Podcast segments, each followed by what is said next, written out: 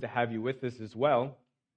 And let me uh, just start off by giving you just a quick update to the newsletter uh, that went out this past week. It was in the middle of the week. If you saw that newsletter, in that newsletter, we ha- had written that uh, uh, that my family wasn't doing very well physically. We were pretty sick, but I had actually written that letter on Monday. So come Wednesday when it came out, it was actually much better. Then come today, we are actually doing much better. So in case anybody is concerned about us being here, we are actually doing much better than we were early uh, early last week.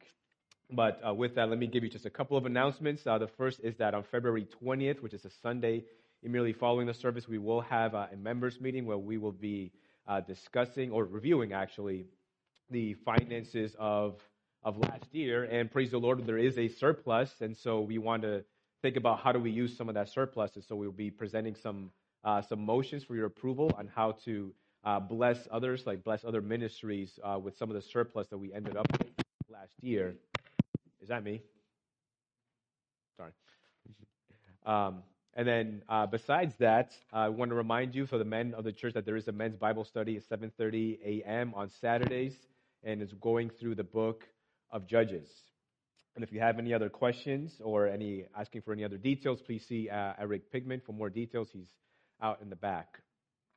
So uh, it has been uh, at least a couple weeks since we've been together. We missed last week because of snow, and I don't know about you, but I've I found it a little bit uh, challenging to kind of orient myself to uh, to what we come to on Sunday mornings. And I'm I'm also kind of amazed that only after one week of kind of missing out on this rhythm in my life that there's sort of this challenge of trying to reorient coming back to worship the Lord Jesus Christ and is you this morning maybe maybe there's just taking uh, your conscience but of the microphone that's happening right now. um, you. Oh, oh, praise the Lord. Regardless, with that being said, however you are this morning, whether however you are feeling emotionally, mentally, spiritually, the Lord is uh, is is happy that you're here. The Lord wants you uh, to be here. And so let us go before the Lord this morning. Let us rekindle our, our love for the Lord Jesus as we sing and proclaim of his excellencies this morning. Let us go before the Lord in humility, bringing our prayer requests before God, trusting that he will answer them according to his will. And let us also uh, reignite a, a passion in our hearts for the glory of God as we worship him and as we sit under his word and seek to learn from his word this morning. And so let us go before the Lord and let's join our hearts and our minds and our voices uh, to worship the Lord Jesus. Amen, church. Let's stand and worship. Amen. Uh, Psalm 9, verses 1 and 2 and the Word of God says, I will give thanks to the Lord with my whole heart. I will recount all of your wonderful deeds, and I will be glad and exult in you. I will sing praise to your name, O Most High. Let's do just that and praise His name this morning. Amen.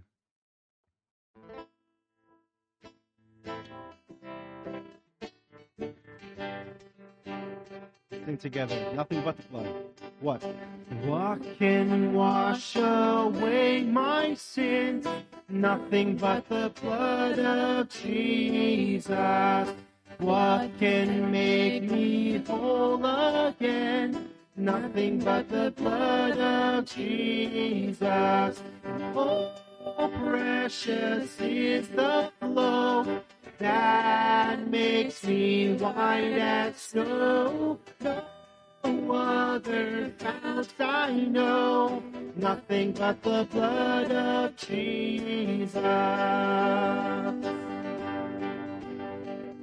Nothing can for sin atone, nothing but the blood of Jesus. Not a good that I have done nothing but the blood of Jesus. Oh, precious is the flow that makes me white as snow.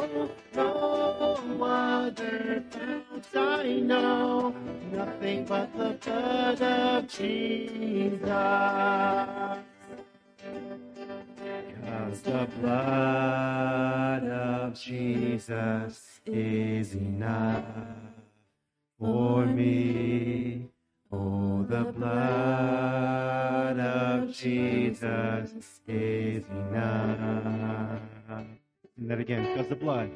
Cause the blood of Jesus is enough for me. Oh, the blood of Jesus is enough. This. This is all my hope and peace. Nothing but the blood Jesus. This is all my righteousness. Nothing but the blood of Jesus. And oh, precious is the flow that makes me white as snow. No other I know, nothing but the blood Oh, precious. And oh, precious is the flow that makes me white as snow. No other path I know, nothing but the blood of Jesus. Nothing but the blood of Jesus. Nothing but the blood of Jesus. Lord, we worship you, Father. Continue worship. Christ is my reward. Let's sing together. Christ is my reward and all my devotion. Now there's nothing in this world could ever satisfy. Through every trial, my soul will sing, no turning back. I've been set free. Yes, Lord, let's sing Christ. Christ is enough for me. Christ is enough for me. Everything I need is in you. Everything I need in Christ, my all in all. Joy of my salvation. And this hope will never fail. Heaven is our home. Through every storm, my soul will sing. Jesus is here. To God be the glory. Christ is for me. Christ is enough for me. Everything I need is in you. And everything I need is in Christ. Christ is enough for me. Christ is enough for me. Everything I need is in you. Everything I, I have, I have decided to follow Jesus. No turning back. No turning back. I have decided to follow Jesus. No turning back. No turning back. The cross before me, the world behind me, no turning back, no turning. The cross before me, the world behind me, no turning back, no turning back. I have decided to follow Jesus, no turning back, no turning back. I have decided to follow Jesus. No turning back, no turning back. In Christ. Christ is enough for me. Christ is enough for me. Everything I need is in you. Everything I need. Then sings my soul, my Savior God, to thee. How great thou art! How great thou art! Then sings my soul, my Savior God, to thee. How great thou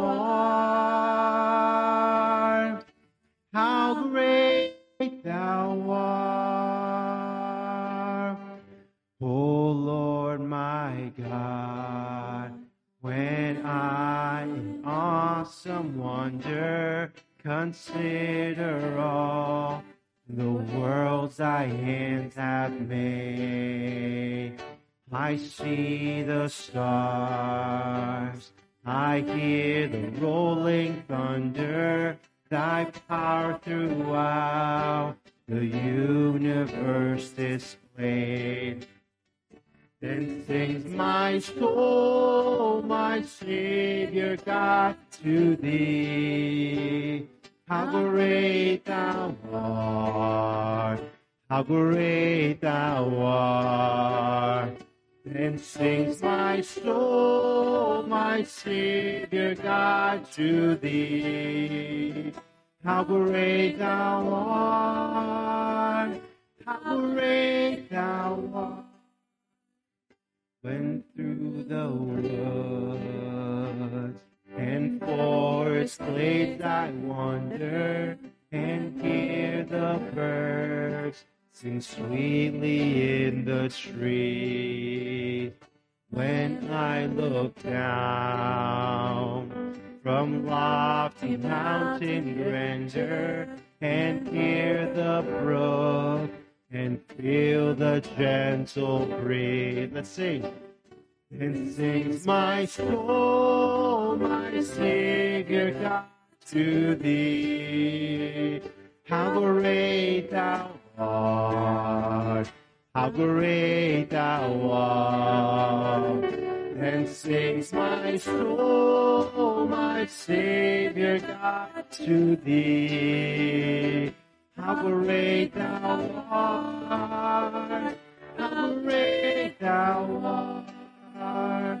And when I think that God his son not sparing, sent him to die, I scarce can take it in. On the cross, my burden gladly bearing, he bled and died to take away my. Yes, Lord, let's sing. And sings my soul, my Savior God, to thee. How great thou art, how great thou art. Then sings my soul, my Savior God, to thee. How great thou art, how great thou art. When Christ shall come with shout of acclamation and take me home, joy shall fill my heart. I shall bow in humble adoration, and there proclaim, my God, my God, how great thou art. And sings my soul, my Savior God, to thee. How great thou art, how great thou art. Then sings my soul, my Savior God, to thee. How great thou art, how great thou art, how great, how great thou art, how great thou art.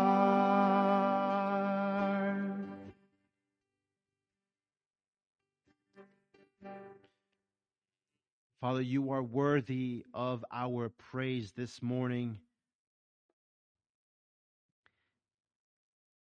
Father, we've sung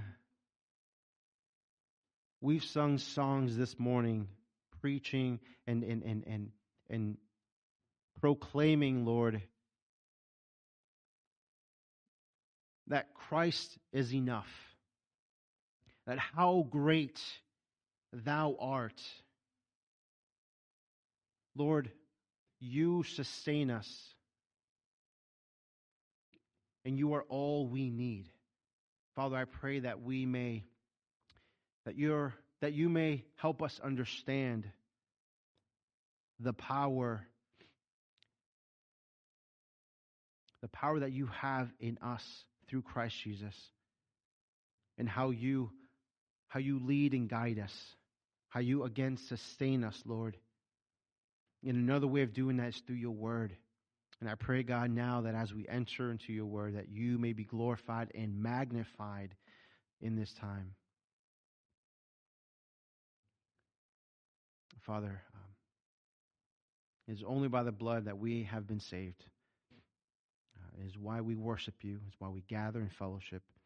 So we thank you, Father uh, for this morning. Continue to lead us, I pray, Lord, through your, Holy Spirit.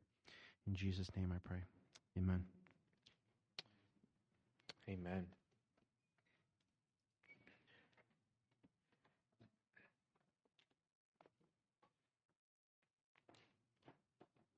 Amen. It's been uh,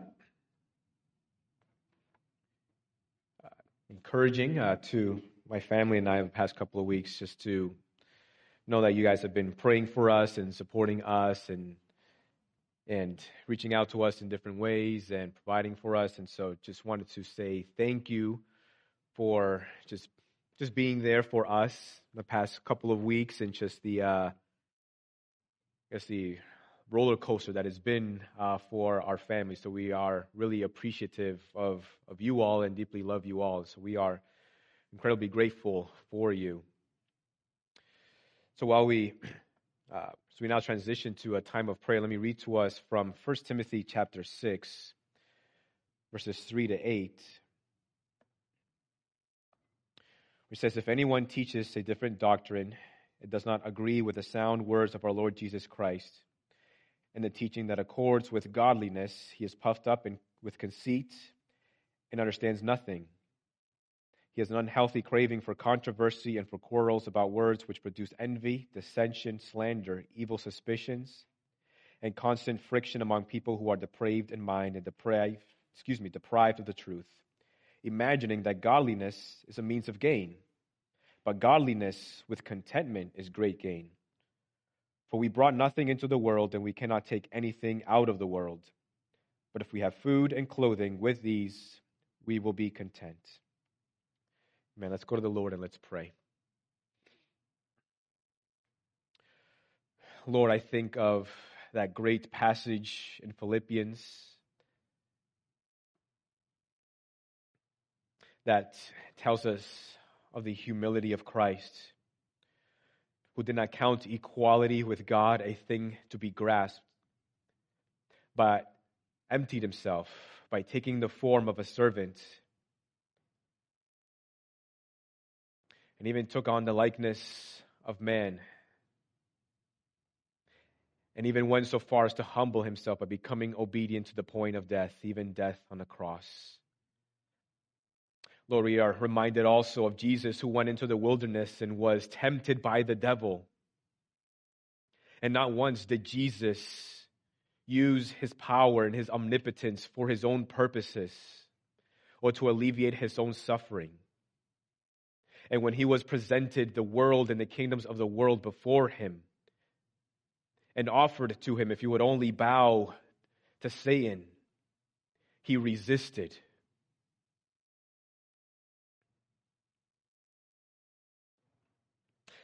Not once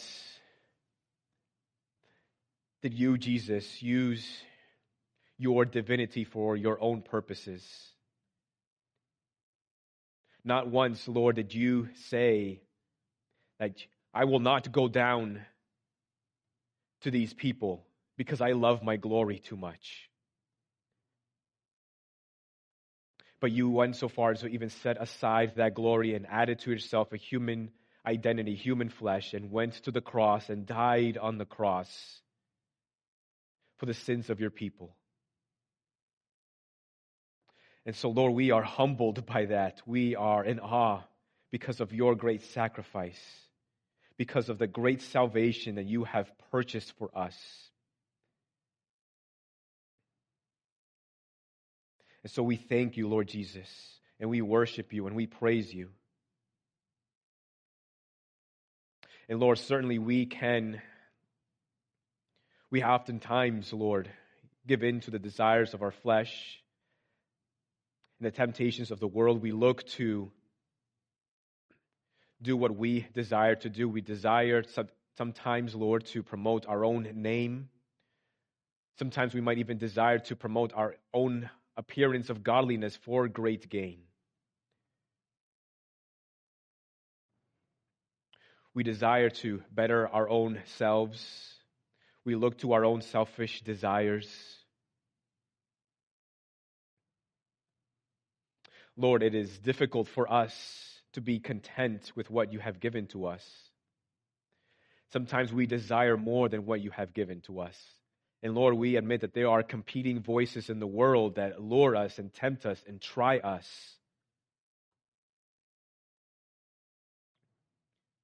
And sometimes, Lord, we find ourselves wanting more and more and more.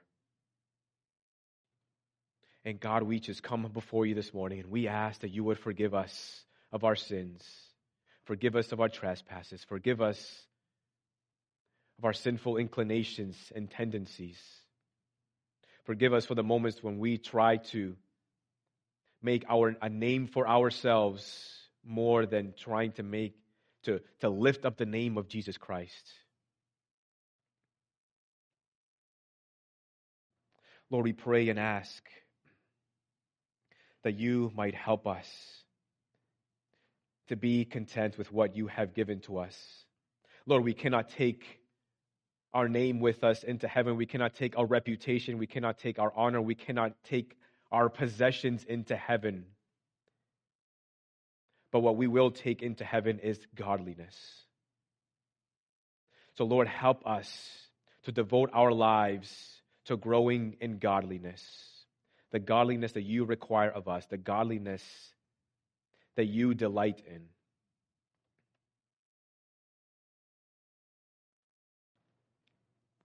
And help us to be a people who are content with what your gracious hands have given to us. Lord, satisfy us each morning with the pleasure of your presence. Your word teaches us that at your right hand there are pleasures forevermore. So, God, help us to pursue you, to seek joy and satisfaction in the relationship that we have with you through faith in Jesus Christ. Help us to delight in our beloved Savior. give us the joy that comes from possessing the most valuable treasure in the world, and that treasure being Jesus Christ.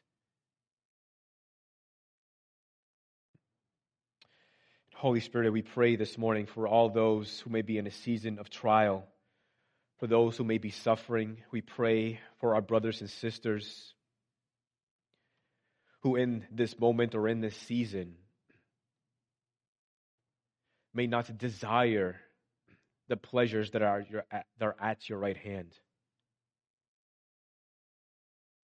God, we pray and ask that you would please restore to them the joy of their salvation. That you would help them to remember the innumerable blessings that there are in Jesus Christ.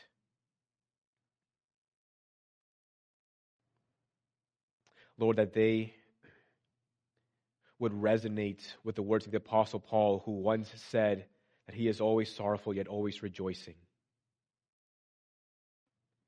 Rejoicing in salvation, rejoicing in the gospel of Jesus Christ, rejoicing that his name was written in the book of life. So may your people, may your beloved children rejoice that their names are written in the book of life. Encourage them with these words, encourage them with the promises that are written in the scriptures. And we pray, Lord, that you would give them strength and encouragement, Lord, each and every day.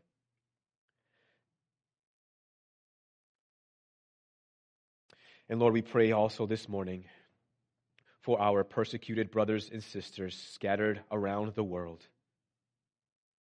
We pray for our brothers and sisters who are who have been betrayed by parents because of their faith in Jesus Christ. Lord, remind them of their adoption through faith in Christ. Lord, when they are mistreated by friends, remind them that Jesus Christ is a friend of sinners. When they lose their income because of their faith, remind them that you are a God who cares for all those who seek first the kingdom and who seek Christ. Lord, we pray that you would give them strength, that your power would may, be made perfect in their weaknesses. Lord, give them an indestructible hope that comes from the gospel of Jesus Christ. That while their outer self is perishing and wasting away, their inner self the gospel and the Holy Spirit is being renewed day by day. So we pray that you would encourage them with these truths. Lord Jesus, you are not only the cornerstone of the church, but you are also the head of the church. The church receives its life and its breath through your headship when the rest of the body maintains united to the head and works together so, Lord, we pray for, for your churches in this area. Lord, that they would remain connected to the head who is Christ. That they would make it their aim to honor you, Jesus. That they would not put their trust in man or traditions or programs, but they would put their trust in the Lord Jesus. Lord, and when we do so, we become more effective witnesses of the gospel of Christ. So we pray that you would use your people to proclaim the gospel. We pray, God, for an increasing love for the lost that results in a bold and loving evangelism so that people might hear the gospel and be saved. Father, your word tells us that the world will hear of wars and rumors of wars, and that's certainly the case today as we think about Russia and Ukraine, China and Taiwan, and what is our country's involvement in these matters. Lord, we pray that you might give wisdom to our leaders to know how to best confront these issues. God, we pray for insight we pray for understanding. We pray for the knowledge needed in order to determine the best course of action. We pray that you would surround our leaders with others who are not eager for conflict, but who make it their first priority to find peaceful resolutions. And Father, we do pray that you would protect human life and that you would protect freedom. And God, we look forward to the day when you will end all, wars and bring your everlasting peace on this earth. And Lord, we do pray and ask that you would hasten that day. Lord, and lastly, we pray this morning for all those who work in the areas of education. Lord, I am sure that there are moments where your people wonder and ask, is, it, is this any of this working? Is this any of this getting through? Is this actually being helpful? Lord, we pray that they may not be discouraged, but that they might continue in the good work that they are doing. Whenever they are in doubt, remind them, Lord, to pray and to trust in the Lord. They may not be able to get the results that they desire, and sometimes results are out of our hands, but what you call us to do is to be faithful. So, Lord, we pray that you would give your people an enduring faithfulness with a persistent hopefulness. Lord Jesus, we trust you for all these things, and we look forward to all that you are going to do. And Lord, we join our hearts and our voices this morning as we also pray the prayer that Jesus taught us to pray in the scriptures. Our Father in heaven, hallowed be your name. Your kingdom come, your will be done on earth as it is in heaven. Give us this day our daily bread, and forgive us our debts, so we also have forgiven our debtors. And lead us not into temptation, but deliver us from evil. For yours is the kingdom, and the power, and the glory forever. Amen. Amen. So we're turning to Ecclesiastes. We're in chapter 2. We're reading verses 1 through 11 this morning.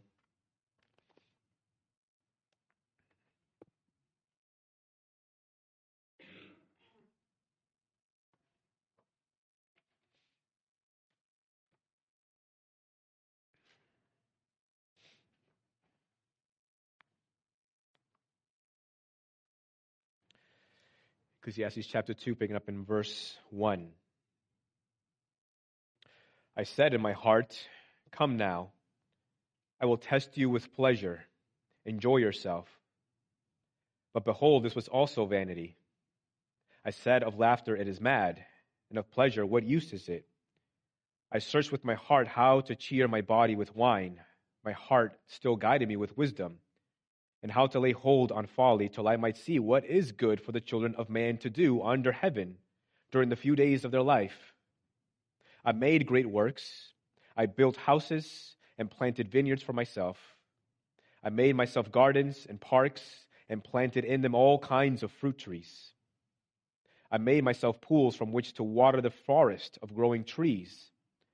I bought male and female slaves and had slaves who were born in my house. I had also great possessions of herds and flocks, more than any who had been before me in Jerusalem. I also gathered for myself silver and gold and the treasure of kings and provinces. I got singers, both men and women, and many concubines, the delight of the sons of man. So I became great and surpassed all who were before me in Jerusalem. Also, my wisdom remained with me and whatever my eyes desired, I did not keep from them. I kept my heart from no pleasure, for my heart, my heart found pleasure in all my toil. And this was my reward for all my toil. Then I considered all that my hands had done, and the toil I had expended in doing it. And behold, all was vanity, and a striving after wind, and there was nothing to be gained under the sun. This is the word of the Lord. Father, we are thankful to be gathered here again this morning. God, we thank you that we do not come here in vain. We thank you, God, that what we do here matters.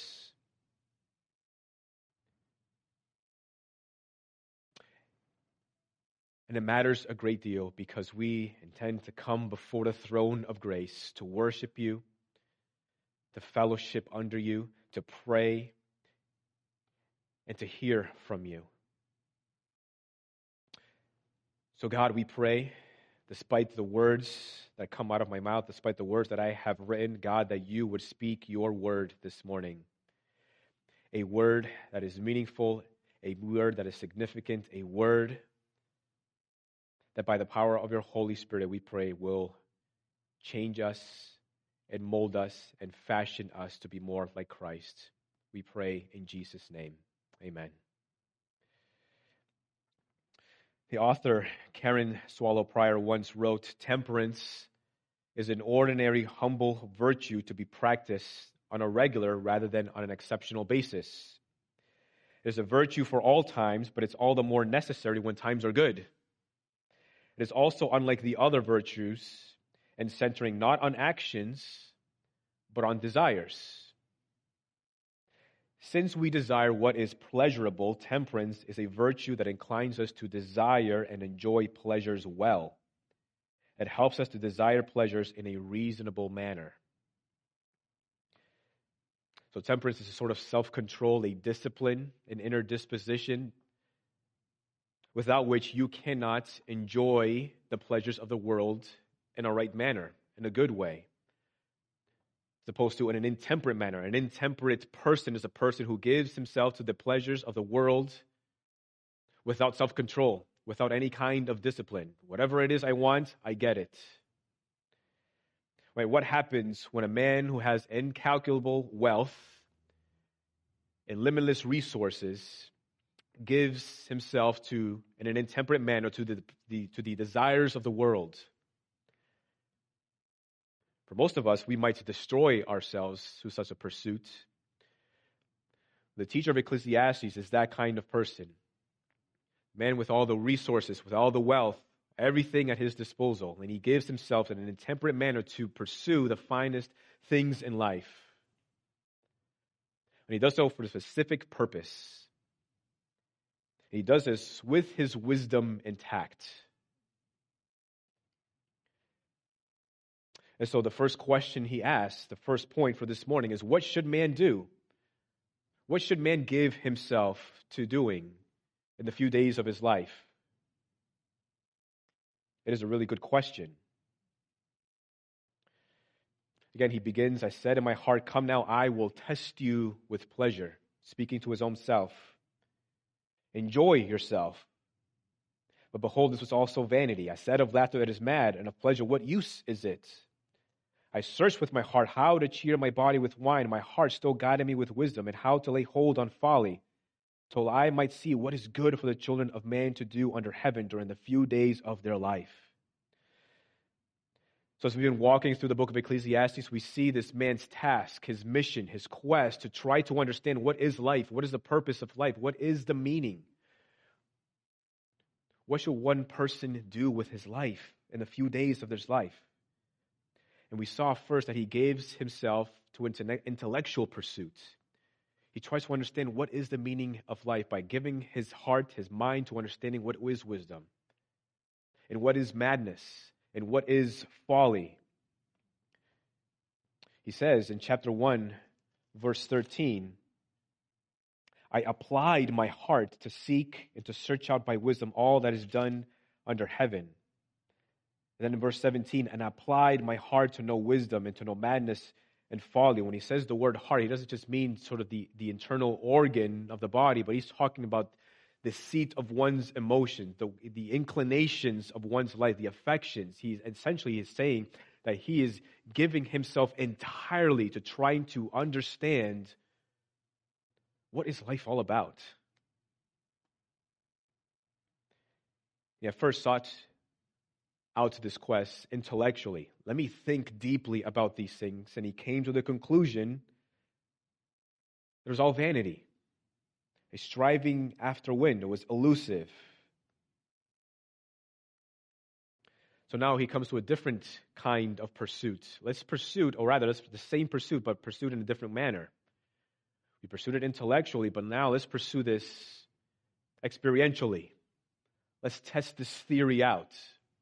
Let me give my heart what it desires. So he gives himself to pursuit of pleasure. Now, pleasure isn't always what is forbidden, pleasure isn't always a bad thing. there are a lot of things that we can certainly enjoy in life, the delights of life, the good things of life that are pleasurable. And even God Himself is a God of pleasure. God pursues His own pleasure. Psalm 16, 11, it tells us about the Lord. You make known to me the path of life. In your presence there is fullness of joy. At your right hand are pleasures forevermore. Even in the right hand of the Lord, there are pleasures, eternal pleasures. 1 Corinthians 29 17. I know, my God, that you test the heart and have pleasure in uprightness. Not only is God a God who has many eternal pleasures at his right hand, but he is also a God who pursues his own pleasure. And particularly in this passage, he desires pleasure in uprightness. So the teacher of Ecclesiastes decides to test his heart. Let me give myself to pursuing pleasure. Let me try some wine, perhaps. Indulge in some drinking while keeping my wisdom intact as well. Meaning, he's pursuing this with a specific purpose. Does this give meaning to my life? Is this what it's all about?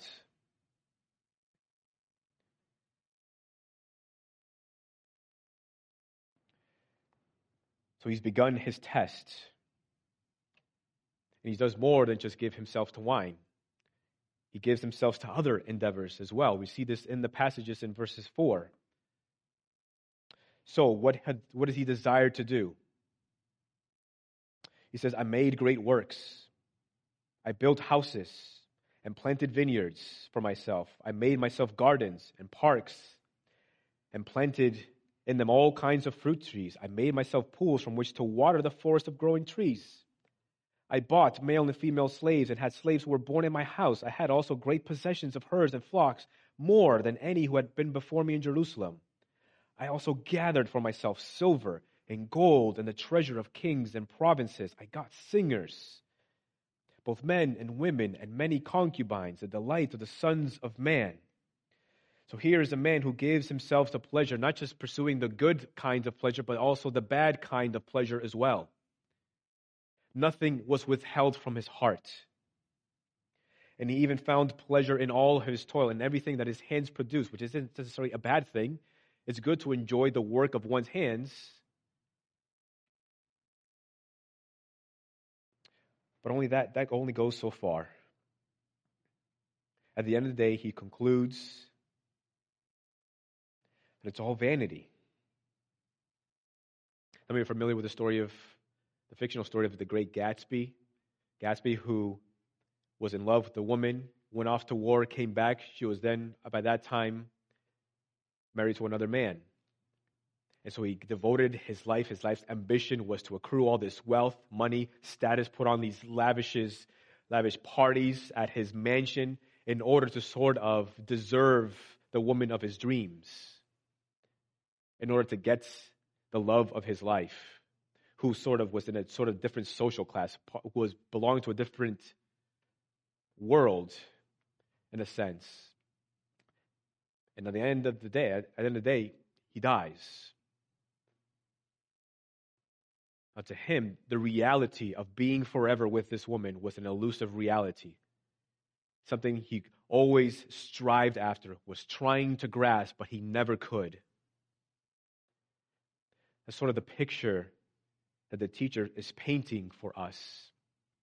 He's pursuing this reality that is elusive, is escaping him, this reality that perhaps that might be satisfaction and contentment and this transcendent meaning in this world.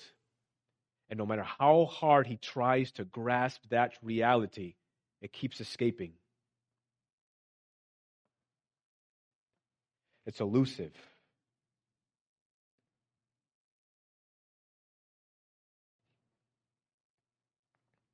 He's done all these things. He made, he built, he gathered, he bought. And at the end of the day, he comes to the conclusion, the tragic conclusion, that it is all vanity. And his conclusion is actually much worse than you might think. We think about everything that he's done, everything he's put together, all of his great works. In addition to houses, he made gardens, he made parks, fruit bearing trees. He even made a pool to water his forest. And he had men and women to tend to everything that he had built and made with his own hands. And reading everything that he had built and put together and created with his own hands, I couldn't help but think about the book of Genesis and see some striking similarities to the creation account. In Genesis chapter 2, which is sort of a retelling of Genesis chapter 1, it's all the same account. In Genesis chapter 2, verse 5, it tells us when no bush of the field was yet in the land, and no small plant of the field had yet sprung up, the Lord God had not caused it to rain on the land, and there was no man to work the ground. And a mist was going up from the land and was watering the whole face of the ground. Then the Lord God formed the man of dust from the ground and breathed into his nostrils the breath of life. The man became a living creature. And the Lord God planted a garden in Eden in the east, and there he put the man whom he had formed. And in verse 10, a river flowed out of Eden to water the garden, and there it divided and became four rivers. Verse 15 The Lord God took the man and put him in the garden of Eden to work it and keep it. Verse 31 And God saw everything that he had made, and behold, it was very good. Here's a teacher indulging in the desires of his heart, withholding nothing. And with all that he had, he sort of built this Eden on earth, this paradise that certainly wasn't just for his own enjoyment, but certainly I would think was enjoyment for all of his people as well. Planted this garden on earth, had men and women to tend to his garden.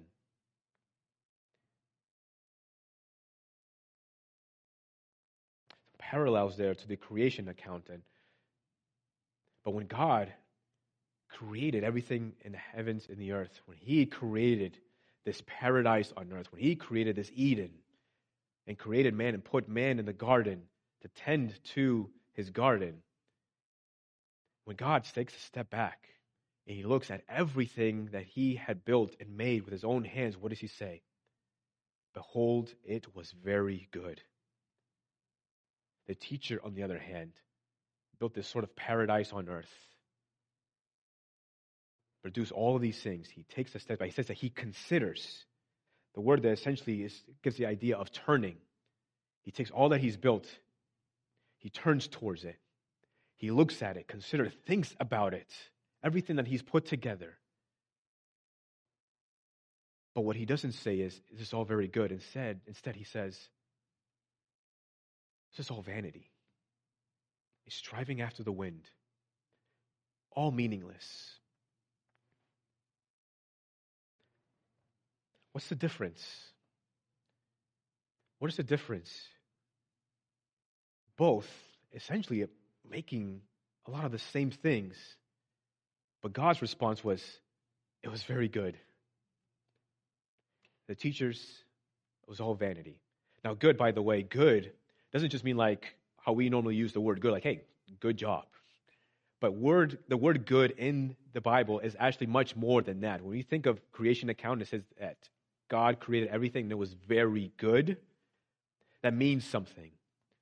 When God takes a look at Adam and determines that he is lonely and he says it is not good for man to be alone, that means something. When it tells us of the promises of God that they are good promises, it means something. When God intends to bring his people to a land that is good, flowing with milk and honey, that means something. And so when God says that this was very good, and we think about God as well being good. When Moses asked to see the glory of God, what does it say? That God made all of his goodness pass before Moses. The word good in the Bible is something that has this intrinsic value, this prize, something that is incomparable to anything that we might find in this world. And good also has a moral quality to it. And when the teacher says that he, when he looks at everything that he has done, he says that it was all vanity, in a way, he's kind of saying, this isn't good.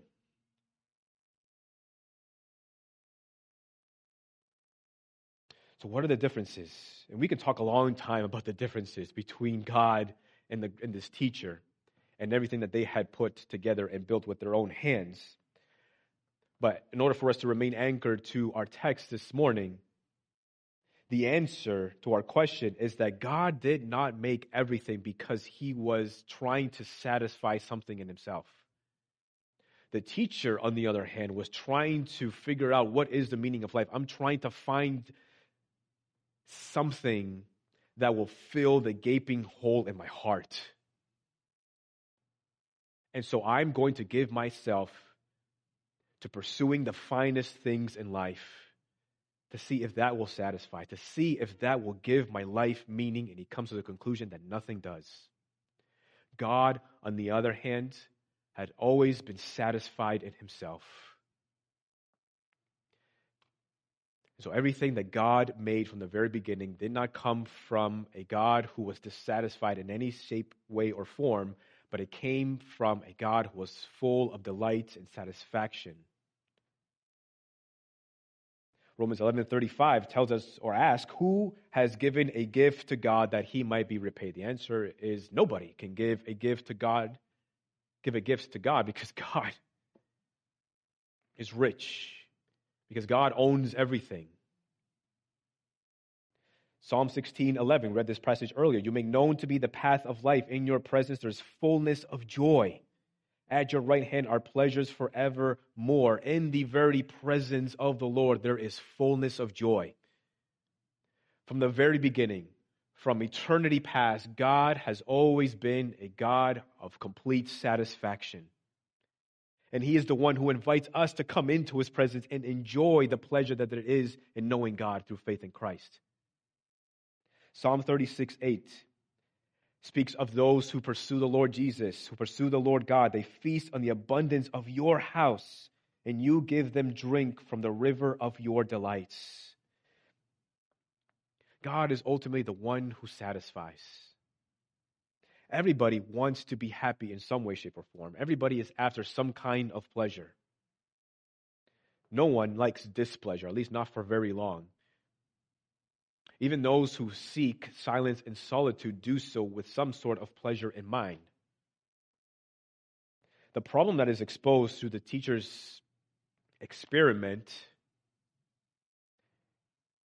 in his pursuit of pleasure is the paradox of hedonism paradox, right? The holding two contradictory conclusions together.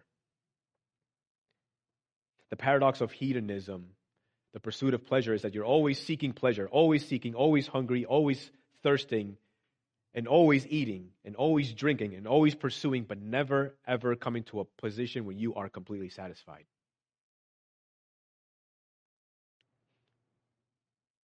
In outer space, Right, some are familiar that there are black holes in outer space, these giant stars that explode and then they create these black holes, sort of these vacuums in outer space that just suck up everything that is around. There's this incredible gravitational pull that not even light escapes the gravitational pull of a black hole. It just keeps consuming, consuming, consuming. Nobody knows what exactly is in a black hole.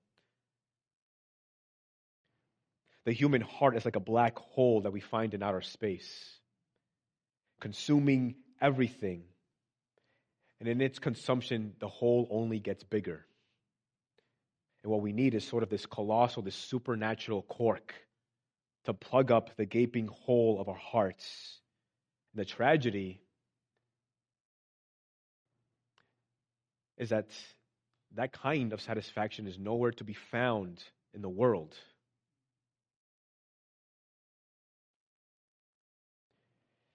So the teacher considers all that he had done. It's almost as if he's at the end of his life. Maybe he is, maybe he isn't, but he's taking a step back and considering everything that he gave himself to, everything that he worked so hard to build. The British missionary C.T. Studd it's a great name, by the way, Stud. This missionary once said, only one life will soon be past. Only what's done in Christ will last. This teacher is looking to live his life apart from God to see if it brought any meaning, anything of substance, anything permanent. He came to the conclusion no matter what I've done with my life, no matter what I've built, no matter how good it was for me or for others, ultimately, this is not going to last. And therefore, it's meaningless. It accomplishes nothing, it gains nothing. Everyone seeks happiness in some way, shape, or form. It is not a bad thing to be in the pursuit of happiness. But the problem that we have is the foundation. So then this gets to another question. So if we are to pursue pleasure, if we can pursue pleasure, especially if we can pursue those things that are good in life that even the Lord considers good, how should man pursue pleasure? How should we pursue those things? The first answer to that question is with satisfaction. We certainly can and should pursue those things that are worthy of our pursuit. Even though we, tend to, we have a tendency to pursue those things that are not good, those things that are disobedient unto God, those things that God finds displeasurable, and the things that we also should find displeasurable and sin, and wickedness, and hate. But if we are going to pursue those things that are good, those things that are honorable, whether it's enjoyment in work, whether it's enjoyment in our family, whether it's in fellowship, or even in a good meal, how should those things be pursued? And they should be pursued with a heart that is satisfied. Because without satisfaction, we always will always have the tendency to take even the good things of this life and turn them into idols. We can have a tendency to pursue those good things in a manner that is intemperate, without self control, and without discipline. Any good thing that is to be enjoyed, that is worthy of our pursuit, can become a hindrance or stumbling block in our lives if we are not first satisfied in Christ. And we cannot pursue pleasure in the right way until we are first satisfied in Christ.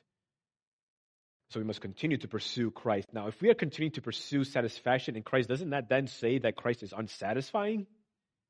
Oh, by no means. The problem is that we tend to gravitate to the things that are less satisfying. It does not mean that Christ is not satisfying. Rather, the problems with our own hearts that we get to, we tend to gravitate to the things that are inferior pleasures. And so it, it, it takes a constant discipline to continue to turn ourselves to Christ, to continue to turn to Christ as our joy, as our delight, as our satisfaction. How exactly do we do this? How exactly do we pursue satisfaction in Christ on a daily basis, season by season, moment by moment? One way to do that is to consider your salvation. In Psalm 51, the psalmist, after, being, after having been confronted by his sin, he prays to the Lord in Psalm 51, verse 11. He says, Cast me not away from your presence, and take not your Holy Spirit from me. Restore to me the joy of your salvation, and uphold me with a willing spirit. Joy and satisfaction in Christ comes from remembering the cross of Jesus Christ, remembering what you've been saved from and what you've been saved unto, remembering that you and I were once under the wrath of God because of our sins and offenses against God. But through our faith in Jesus Christ, Jesus, who came into the world to die on the cross for the sins of his people, through faith in him, we instead receive forgiveness of sins. We receive reconciliation with God. We receive adoption as sons and daughters of God. We receive the eternal blessings of God. We receive the Holy Spirit of God. We receive eternal life with the Lord Jesus Christ. Because of all those things, because of the gospel of Jesus Christ, there is no such thing as a joyless Christian. Certainly, we can have our moments where our joy is lacking, but ultimately, there's no such thing as a joyless Christian because a joy filled Christian is so because he's the richest person in the entire planet. Because they have all those eternal blessings that they receive through the gospel of Jesus Christ. So there is great joy in our salvation. Sometimes we have a tendency to treat the gospel as something that has happened in the past, that we were saved in the past. But that's not exactly true. No, the person who intends to have a joy filled life as a Christian is the person who is always living in the present reality of the cross. That person not only says, Christ has saved me, but Christ is saving me today. So live today in the reality of the cross of Jesus Christ. And in that way, you can restore the joy of your salvation. How else can we pursue satisfaction in Jesus Christ? Through His Word. What is the Bible but a testament to God's abounding grace towards sinners? What is the Bible but the story of God's enduring faithfulness towards His people? What is the Bible but God's written promises to us as His beloved children? In the scriptures, we read of God's good and gracious promises to His beloved children. We are reminded that despite our sins, God continues to be good to us, that He continues to be faithful, that He continues to intend to restore us to Himself, continues to remind us that we serve a patient God who is always with us. That even when we fail, that even when we sin, the scriptures remind us that Jesus Christ died for the sin that you committed, and that he is your advocate, and that he is your holy priest who intercedes for you before the throne of grace. There's a lot of joy to be had in the scriptures. Another way to pursue satisfaction in Jesus Christ is through the fellowship of the saints. Coming together with God's people, whether it's in a Bible study, whether it's in a community group, whether it's here on Sunday mornings, is to be in constant fellowship with God's people. Because when we are, we are reminded of the God who is for us. We are reminded through the testimonies of others of how good God is and how He provides. When we are with our brothers and sisters in Christ, we not just see another person before us, but we see somebody who's been redeemed and purchased by the blood of Jesus Christ. That this is a brother and sister, that we are gathering together with family members. So if you find yourself liking joy in this particular, these particular days or in this season, then I would just simply ask Have you been neglectful of His Word? Have you been neglectful of the fellowship of the saints? Have you considered your own salvation through the blood of Jesus Christ?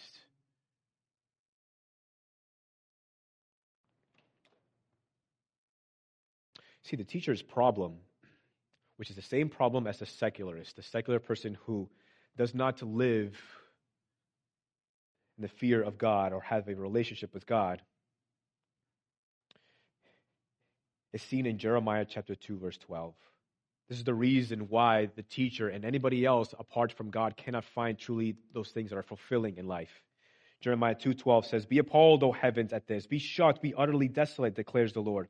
For my people have committed two evils. They have forsaken me, the fountain of living waters, and hewed out cisterns for themselves, broken cisterns that can hold no water.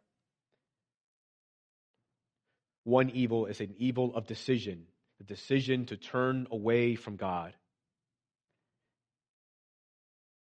And the other great evil is one of affection, pursuing the things of the world that ultimately do not satisfy, like cisterns that cannot hold water because it's broken, and no matter how much you fill it, it's never going to be full. You're here this morning, if you don't know the Lord Jesus Christ as your Savior, whether you're watching this morning, you don't know Jesus Christ as your personal Savior, consider the teacher's conclusions.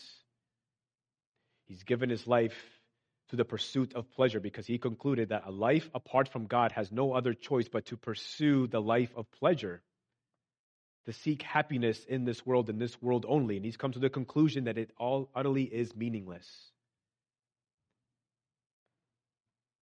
What you accomplish, what you pursue, what you acquire for yourself, ultimately you cannot take it with you in the next life. Consider the teacher's conclusion that such is the end, the life of pleasure. And consider the gospel of Jesus Christ. Consider that Christ, the Savior of the world, the Son of God, came into the world to die for sinners. And that you can live forever with God. That you can receive forgiveness of sins, that you can be reconciled with God by placing your faith and trust upon Jesus.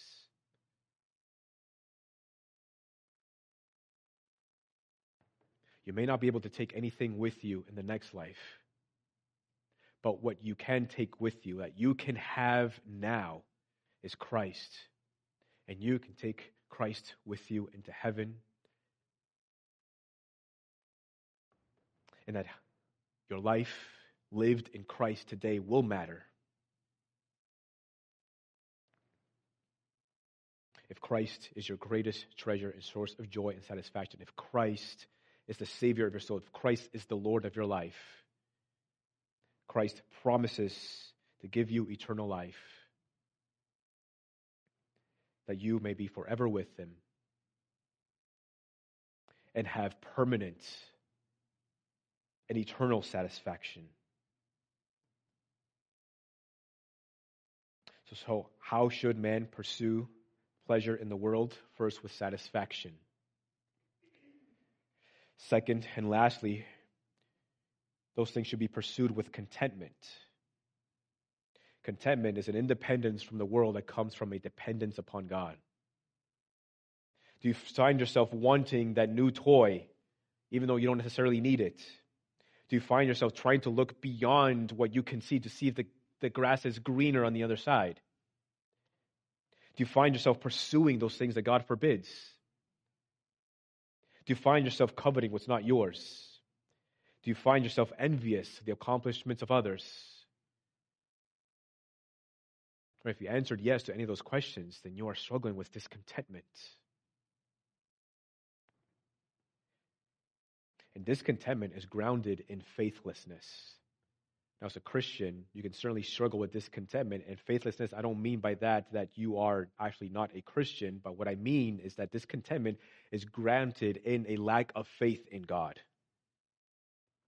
Because the ground of contentment is a trust or a faith that God is good, that He is the dispenser of all good gifts, and that God has given to you exactly what you have today for His own purposes and for your own good, and not more or any less.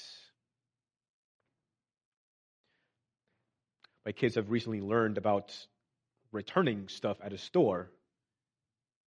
And my kids have recently got two different toys and Elena, my oldest, got envious of my younger's toy, and she didn't want her own toy anymore. And she and we were said, "Well, honey, you have to be okay. You have to be content. You have to be happy with what you have."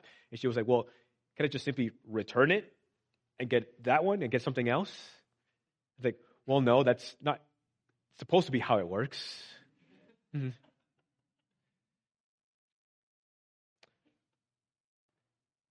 So oh, already, I mean, in, in children, we see that discontentment, we see that envy, we see that covetousness. But we, as adults, even as Christians, we may not be all that different.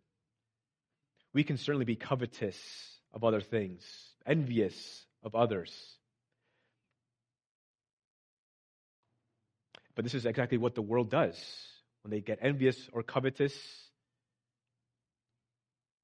let me return this. Let me exchange this.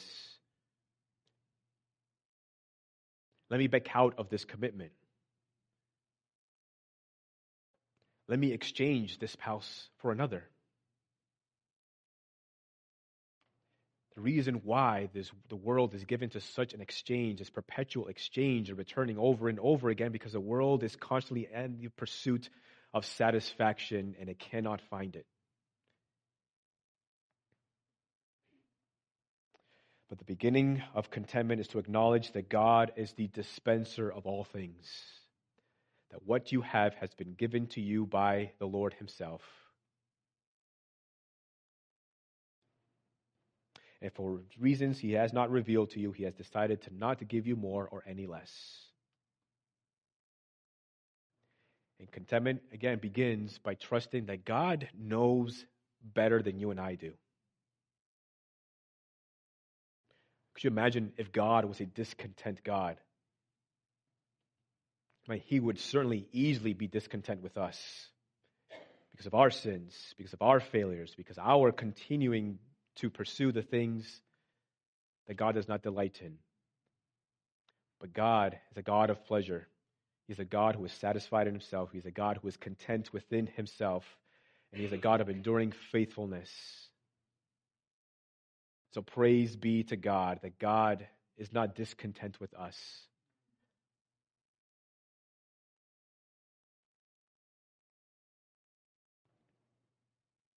So, as Christians, we don't have to be afraid of pleasure as long as we pursue those things that God permits us to pursue, and as long as they are pursued in the right manner.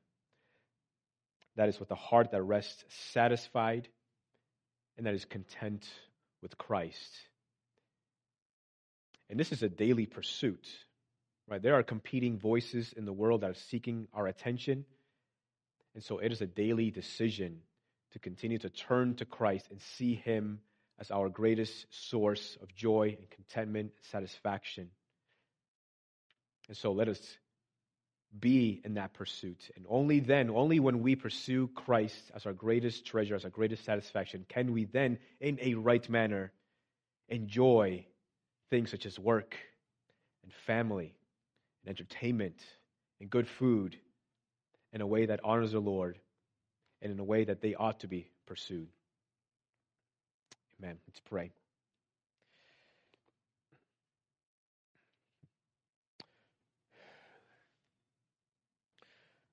Lord, we thank you for being so gracious and kind to us. We thank you for your great patience. Lord, as human beings and even as Christians, we struggle, Lord. We get tired of things. Sometimes we wish we could exchange things, that we could return things.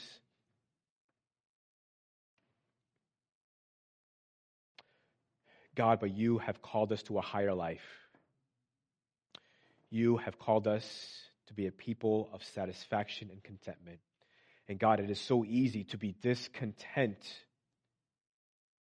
when we are not first satisfied in Christ. So, Lord, help us to learn satisfaction in Christ. Help us to pursue the Lord Jesus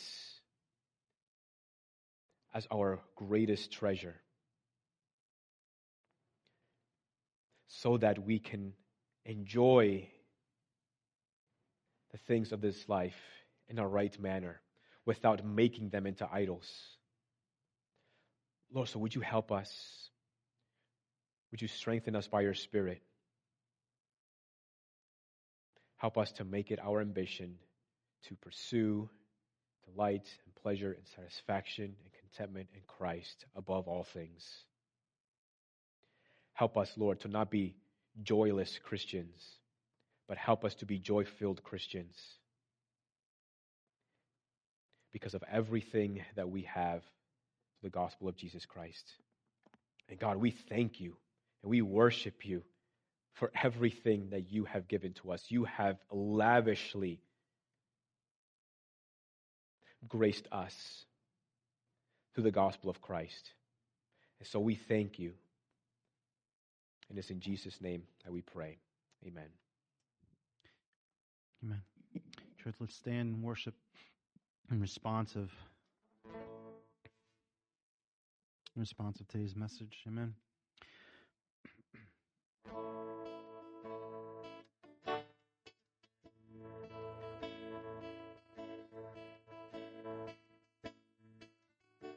Sing together, blessed assurance.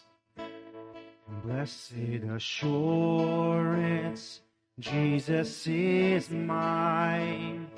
Oh, what a foretaste of glory divine, heir of salvation, purchase of God, born of His Spirit, washed in His blood. Let's sing. This is my story, this is my song, praising my Savior all the day long. This is my story, this is my song, praising my Savior all the day long perfect submission, perfect delight. Visions of rapture now burst on my sight. Angels descending, bring from above echoes of mercy, whispers of love. And this is my story, this is my song, praising my Savior all the day long. This is my story, this is my song, praising my Savior all the day long. Perfect submission. Perfect submission, all is at rest. I in my Savior am happy and blessed, watching and waiting, looking above, with His goodness, lost in love. Let's sing together. This is my story, this is my song, praising my Savior all the day long. This is my story, this is my song, praising my Savior all the day long praising my Savior all the day long.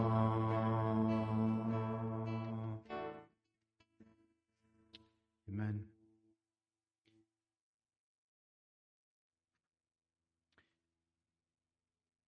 Father, you are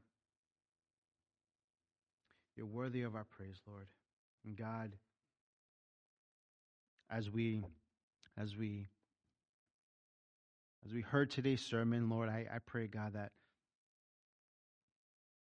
that we may know and be able to to say that you are all fulfilling, you are all sustaining, you are all satisfying, Lord. For you, Lord, are enough.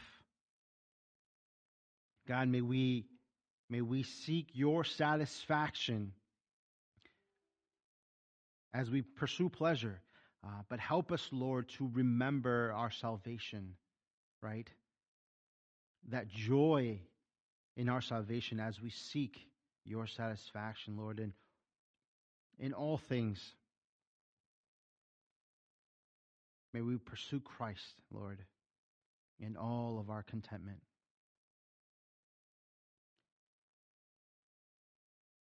May we May we find, Lord, our contentment in Christ Jesus, as not in the things of the world that our hearts may desire at times.